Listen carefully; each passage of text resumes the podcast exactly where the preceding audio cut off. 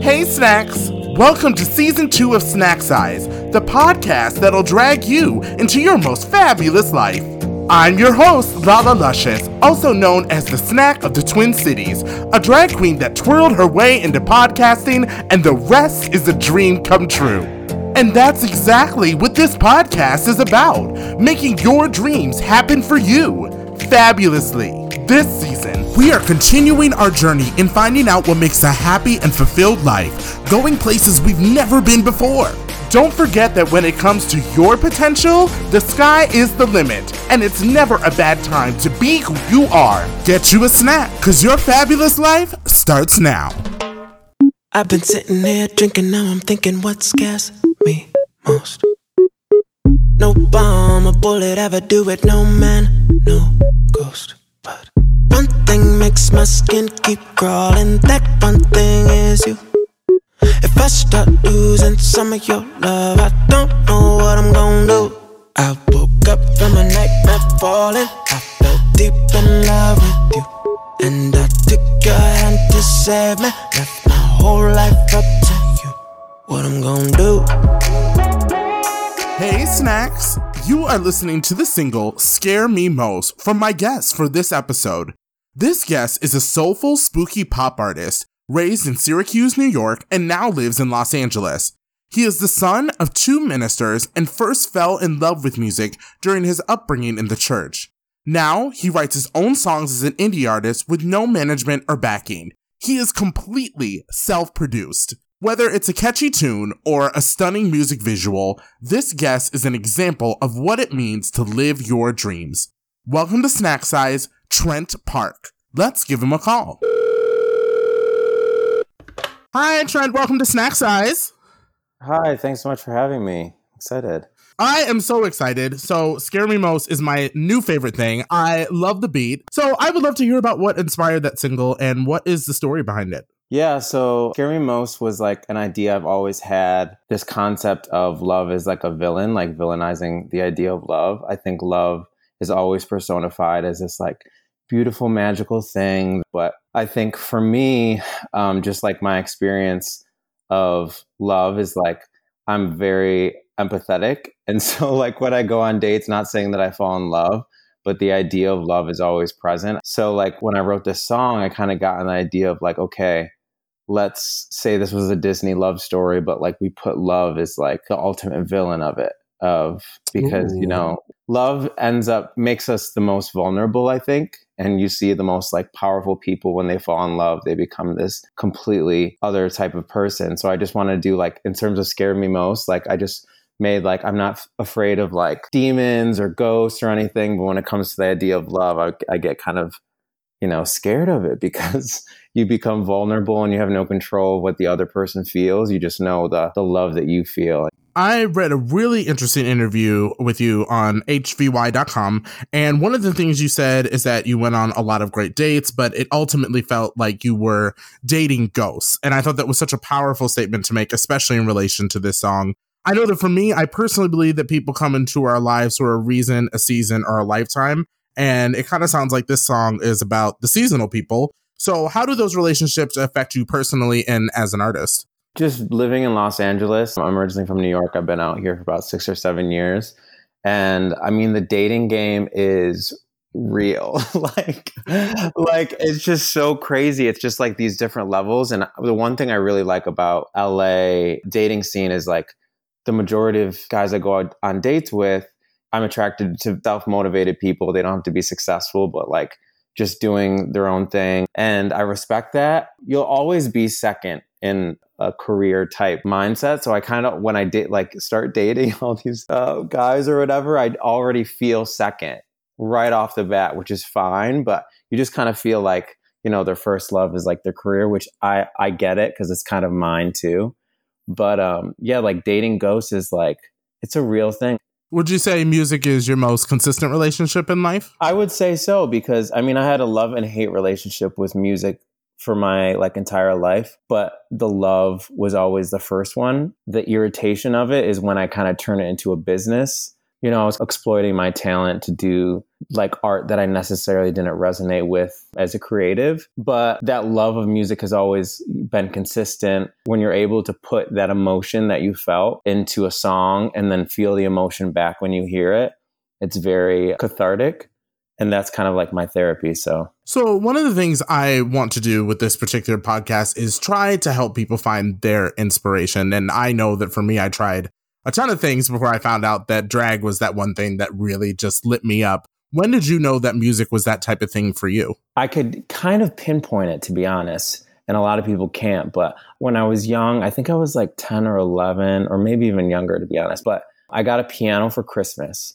And I remember like coming up with ideas in my head and letting my fingers do it on the keys and then hearing it back and just like manipulating the music so it kind of that love came very very easily where i just like it was like my internal voice within doing music and all that stuff. So i think that's where i kind of can pinpoint my love of music. But i grew up in the church and my parents are pastors. Once i like learned the piano i kind of got forced to like play piano for people and and for the congregation or whatever. And the black church is always like very unforgiving. They're always like, you're doing really great. But they're like, you know, if they're not into it, they're not into it. And I love, you know, I love being in that demographic because you get called out, but in a very like, you know, you just had to have thick skin. But the cool thing about like learning piano was, especially within the community that I grew up in, is like, they grew up on emotion rather than like the analytical side. Like a lot of people that I played with didn't like no scales or key or BPM or whatever, but they knew the emotion and the heartbeat of a record and how to play and how to sing. Growing up in that environment really helped me kind of find my voice within that music. I actually stumbled across an interview from you in 2014 where you're talking about writing lyrics and poetry. And you said, Since I can remember, I have been a person fascinated by the art of conversation. Seeing my father work as a minister, crafting words to motivate a congregation, is where I was first exposed to the power of words. Do you still incorporate that time into your life, into your music today? You know, I actually have my master's in creative writing and I have my undergrad in literature and philosophy. So I really genuinely like I took my fascination to another level of really like exposing myself to it in the most dramatic of ways to really educate myself of okay, words are very fascinating, but like how did the greats, the, the great philosophers and the great writers and histori- historians really motivate these people, and how could they be so classic from like thousands of years ago with their words? And a lot of it was I took of you know emotion and storytelling. Like a lot of people like storytelling, and they connect with emotion and keeping it really broad, um, like a broad kind of topic where every type of person can relate on the spectrum so more people could connect with it and it could become more classic. So I, I for sure the art of conversation is super key in all my music i've done. The, the single after scare me most was don't take my life away which is a narrative on the social injustices happening within the black community. And i always just wanted to have it a conversation piece an open thing where like even if someone that was not a person of color or someone that's not in a marginalized demographic can resonate with that emotion and still kind of hear the pain. I can definitely see where your mind is working in your writing to kind of bring people in, and it, that's really effective. You are self produced and self promoting right now, right? Correct. I am a, a, a one man band. I have some people that support me within the arts, but the majority of my art direction, my writing, production filters through me. What has your experience been as a self promoted artist? The really cool thing that I'm finding now as a solo artist and completely fully independent, literally every artwork, piece, graphic, visual that I put on YouTube, everything is completely like produced by me. So it's a blessing in disguise because I've always wanted a team and I wanted management and distribution and all this stuff. But I think I always live by the quote from Arthur Ashe start where you are, use what you have, and do what you can. I don't have that right now. So I really value like learning all the processes from like submitting my music to Spotify and to curators and you know doing as much as I can to learn the entire scope of the business because there's so many colors within the music business that I don't think people ever will understand unless they do it themselves. I've been doing it all all by myself. I'm kind of I'm not over it yet, but I'm soon to be. my patience is my patience is wearing thin because you know with everything there's a bandwidth, and I think you know creativity you do have a certain amount that you give out, and you need to replenish yourself. To be honest, I do have a circle of people that motivate me that may not be part of my projects, but I'm they you know stimulate stimulate me doing this stuff and their art and their music so that's really good having a a good friendship base within that. But I do, I've, I've been slowly picking pieces and people from um, various projects that I've worked on in the past to kind of help me with my vision. And that's just been such a blessing to uh, to get their support. I, I can't wait till I get um, you know like funding and like I just my ideal dream is just to be do exactly what I do, just but on a bigger platform. What advice would you have for the creative people or the people who want to start something new and maybe it's entrepreneurial and putting themselves out there? I always advise people do it. And and that's like such a simple phrase, but it's very complex. I have a lot of, you know, people always ask advice of like, well, how do I do it and all this kind of stuff. And, you know, in the beginning phases of creating art or starting your business or whatever whatever it is, you know, there's a fear because a lot of people in their mind, they have really good content or they have a really good idea and they know the level of that idea is so high.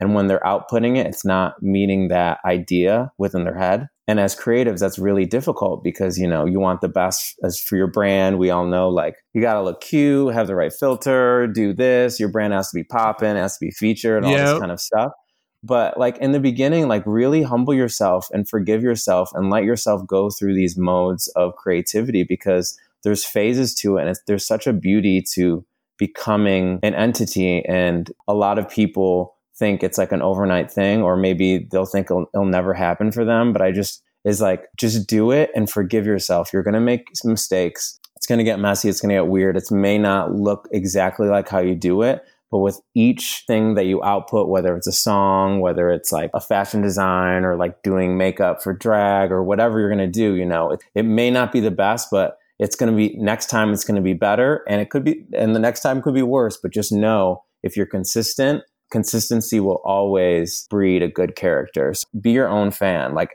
even like now, every post I make on Instagram, I'm always the first to like it. Like once I post it, I like it because if I even if no one comments or likes it, I'm going to be like, I back it. I made this art and I'm proud of it. So I'm always the first like.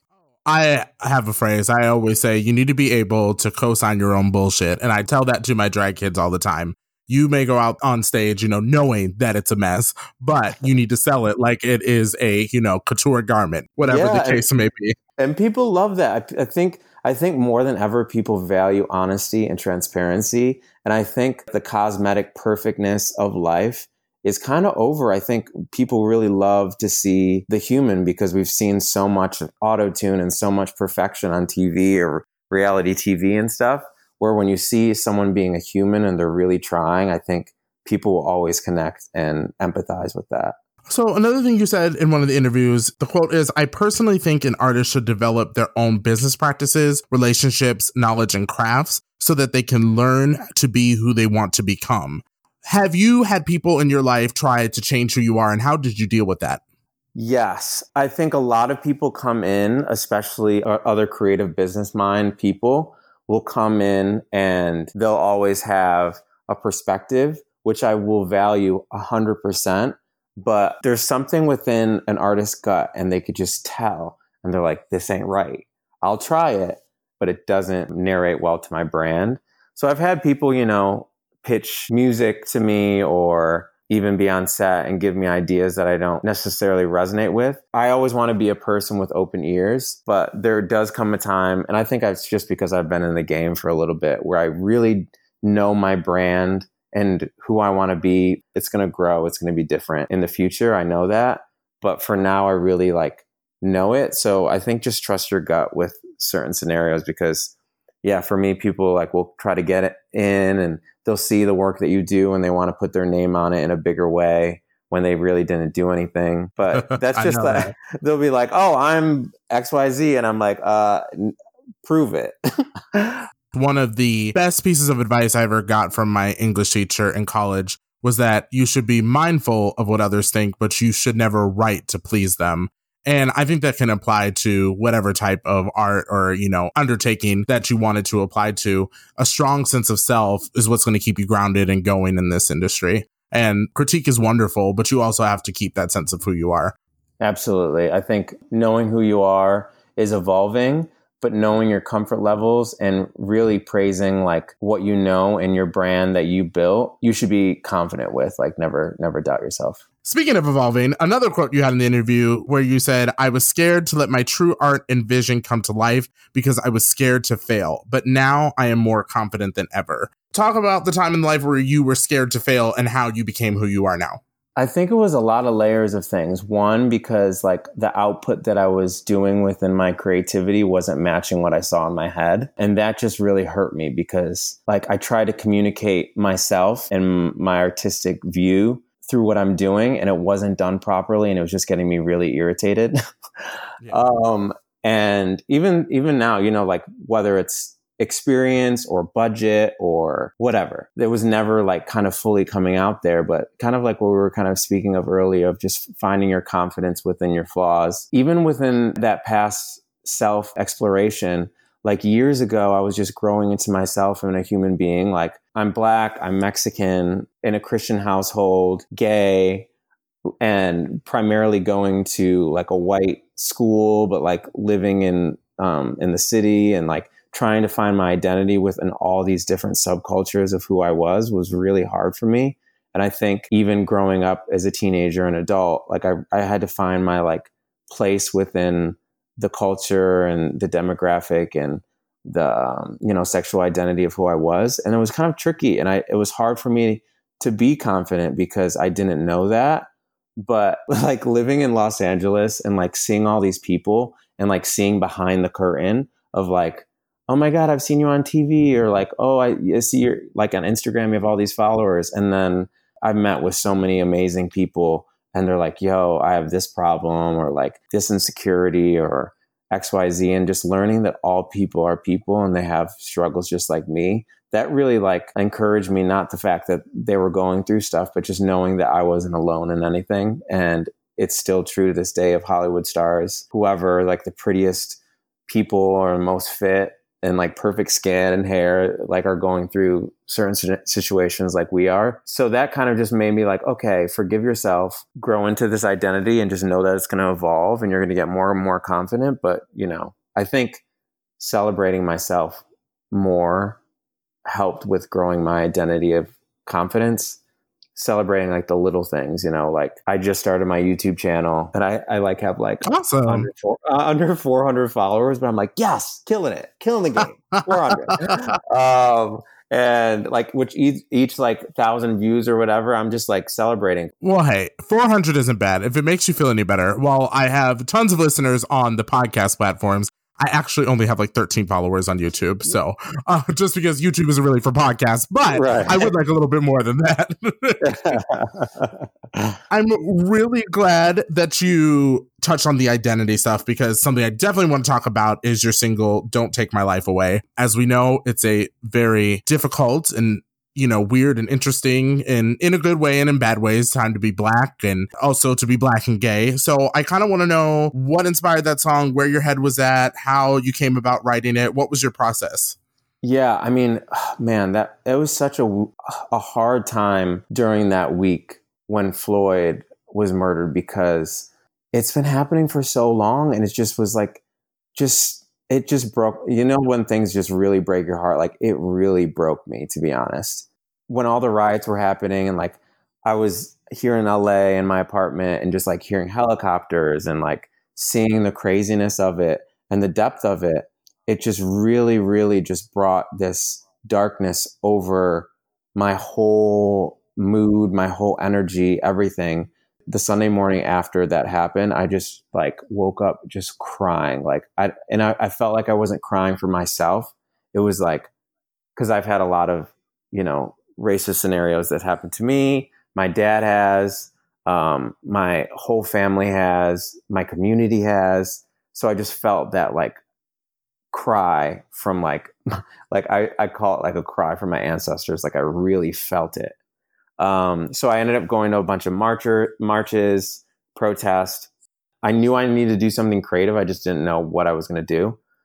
But during the march, everyone was chanting, I can't breathe. I can't breathe. I was with a buddy and I was like, this sounds like a song. So I, I pulled out my phone and voice memoed the, the chanting. And I got into the studio with a producer. And the crazy thing is, with the process of that song, the entire verse is exactly what I sang the first time I ad libbed. Like we didn't cut or edit anything in terms of the melody. You know, we darkened the room. I was just all in my feels and I was just like, so I can't breathe. And it was just so emotional for me to like sing it and then wrote it the words the next day, put it out like so quick because I'm just like, I was inspired by a Nina Simone interview where she says, an artist's duty is to reflect the times. It's not a luxury to reflect the times, it's a duty for us to reflect the times. So I'm like, it's not perfectly, my voice isn't perfect, like the production isn't exactly how I want it, but I'm like, this needs to be heard from me. And it's a lot of people may be doing their own records, but I need to do my record.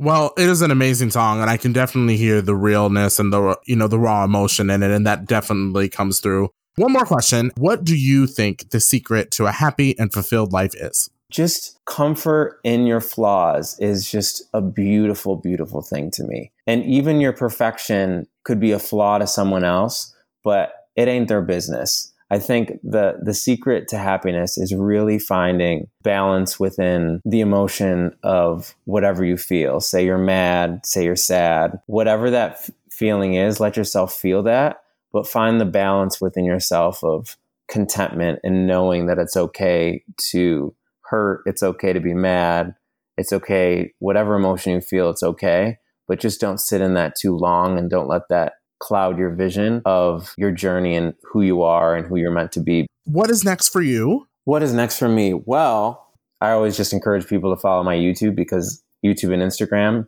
I'm very, very active and I like, I take it very serious and I'll always give the best content and you kind of like see into my spooky pop type mind. Where can we find you online? So you can find me everywhere. It's at Trent Park on Instagram at Trent Park as well as YouTube throw me a DM. I love talking to people too. So.